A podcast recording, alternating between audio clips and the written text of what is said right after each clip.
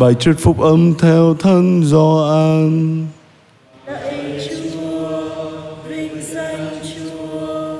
Khi ấy Chúa Giêsu ngước mắt lên trời cầu nguyện rằng: Lạy Cha, những kẻ Cha ban cho con thì con muốn rằng con ở đâu chúng cũng ở đấy với con, để chúng chiêm ngưỡng vinh quang mà Cha đã ban cho con. Vì Cha đã yêu mến con trước khi tạo thành thế gian. Lạy cha công chính, thế gian đã không biết cha, nhưng con biết cha, và những người này cũng biết rằng cha đã sai con. Con đã tỏ cho chúng biết danh cha, và con sẽ còn tỏ cho chúng nữa, để tình cha yêu con ở trong chúng, và con cũng ở trong chúng nữa. Đó là lời Chúa.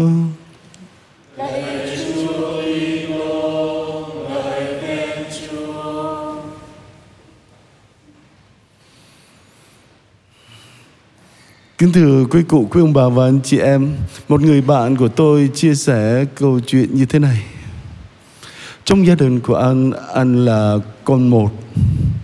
Mặc dù công danh sự nghiệp thành công, nhưng anh vẫn sống độc thân cùng bố mẹ. Và khi anh bước qua tuổi 30 thì cha anh qua đời để lại hoàn cảnh mẹ quá con côi. Mẹ anh là người đã dành cả cuộc đời của mình sống cho chồng và cho con. Nên việc tinh thần của bà bị suy sụp nặng nề là điều cũng rất dễ hiểu. Và bà tìm mọi cách để bám víu vào anh.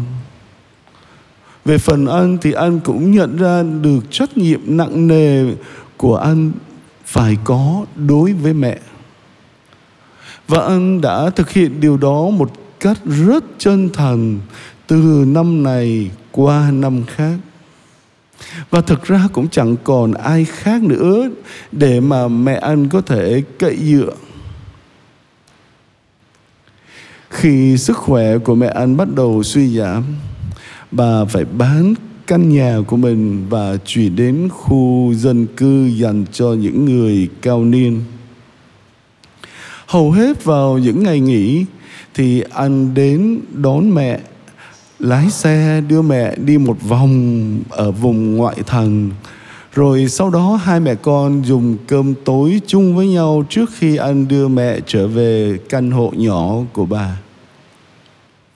Một ngày nọ trong cái chuyến đi dạo như vậy thì khi anh đang lái xe dọc đường trên con đường quê rất yên tĩnh ấy thì mẹ anh tâm sự bằng những lời khiến anh vừa ngạc nhiên, lại khiến não trạng của anh cũng hoàn toàn thay đổi.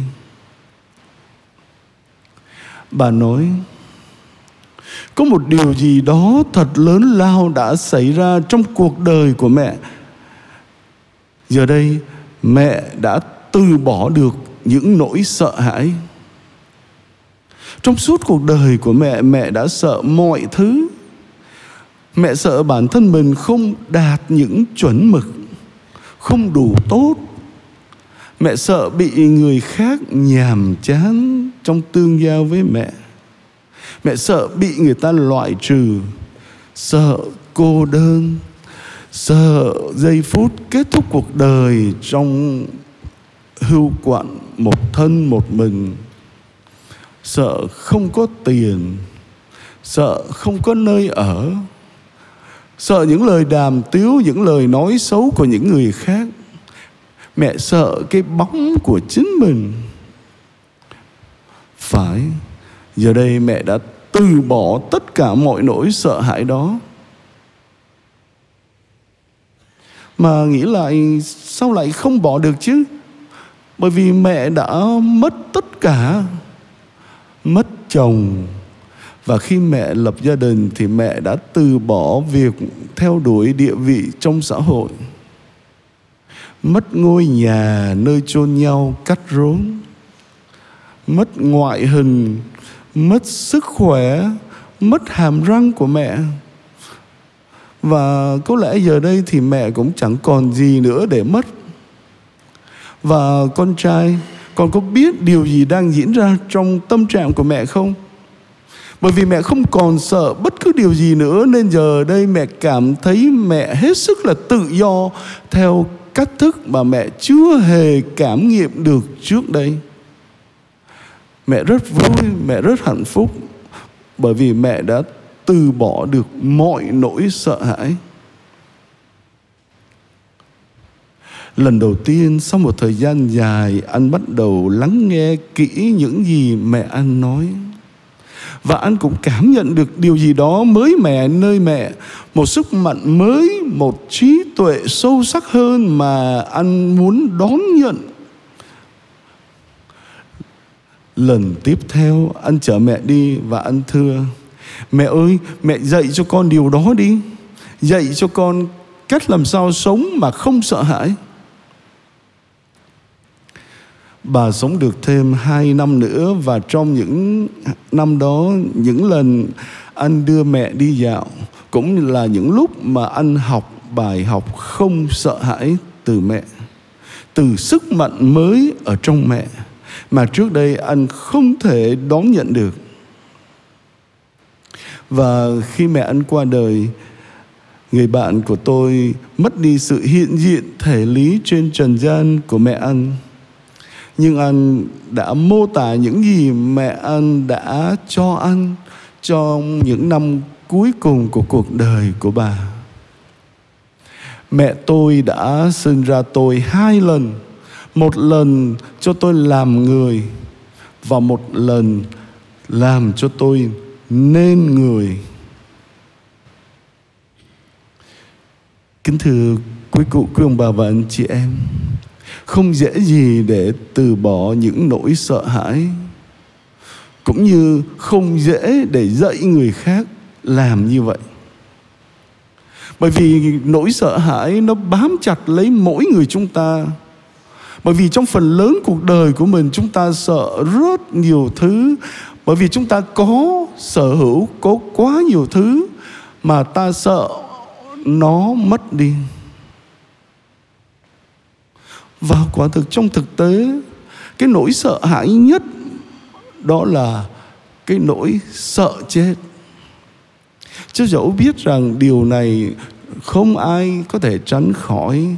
Trước sau, không sớm thì muộn, không trẻ thì già cũng sẽ phải đến. Kính thưa quý cụ, quý ông bà và anh chị em là người công giáo, chúng ta không bỏ qua cái chết chúng ta để cho chính bản thân của chúng ta đối diện với cái chết và chúng ta đương đầu với mọi khó khăn của cái chết. Và điều này quả thực là khó. Tuy nhiên, giáo hội vững tin nhắc nhở chúng ta trong các nghi thức tang lễ công giáo cũng như là trong ngày hôm nay khi mà chúng ta cử hành thánh lễ tưởng niệm những người thân yêu đã ra đi trước chúng ta, cho chúng ta một cái viễn cảnh lớn hơn về sự sống và cái chết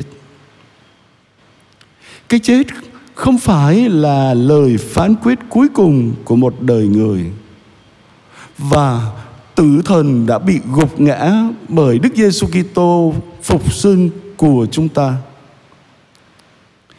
Khi cử hành tang lễ hay trong ngày cầu nguyện cho các linh hồn, những gì chúng ta cử hành đều nhằm diễn tả tâm tình và tâm trí của những người đang hiện diện chung quanh đây. Có thể đang phải đối diện với những mất mát của sự ra đi gần đây của một người thân hay đang ngậm ngùi nhớ lại những ký ức xem chừng như khó phai mờ mà ta có được với người thân yêu đã ra đi thì tất cả những nỗi đau buồn này, chúng ta đều quy hướng về lời hứa đầy hy vọng về cuộc sống vĩnh cửu mà Chúa Giêsu đã hứa ban cho những ai thuộc về người. Vì thế chúng ta hãy tiếp tục chiêm ngắm Đức Giêsu trên cây thánh giá. Ngài vì yêu thương đã trao ban trọn vẹn.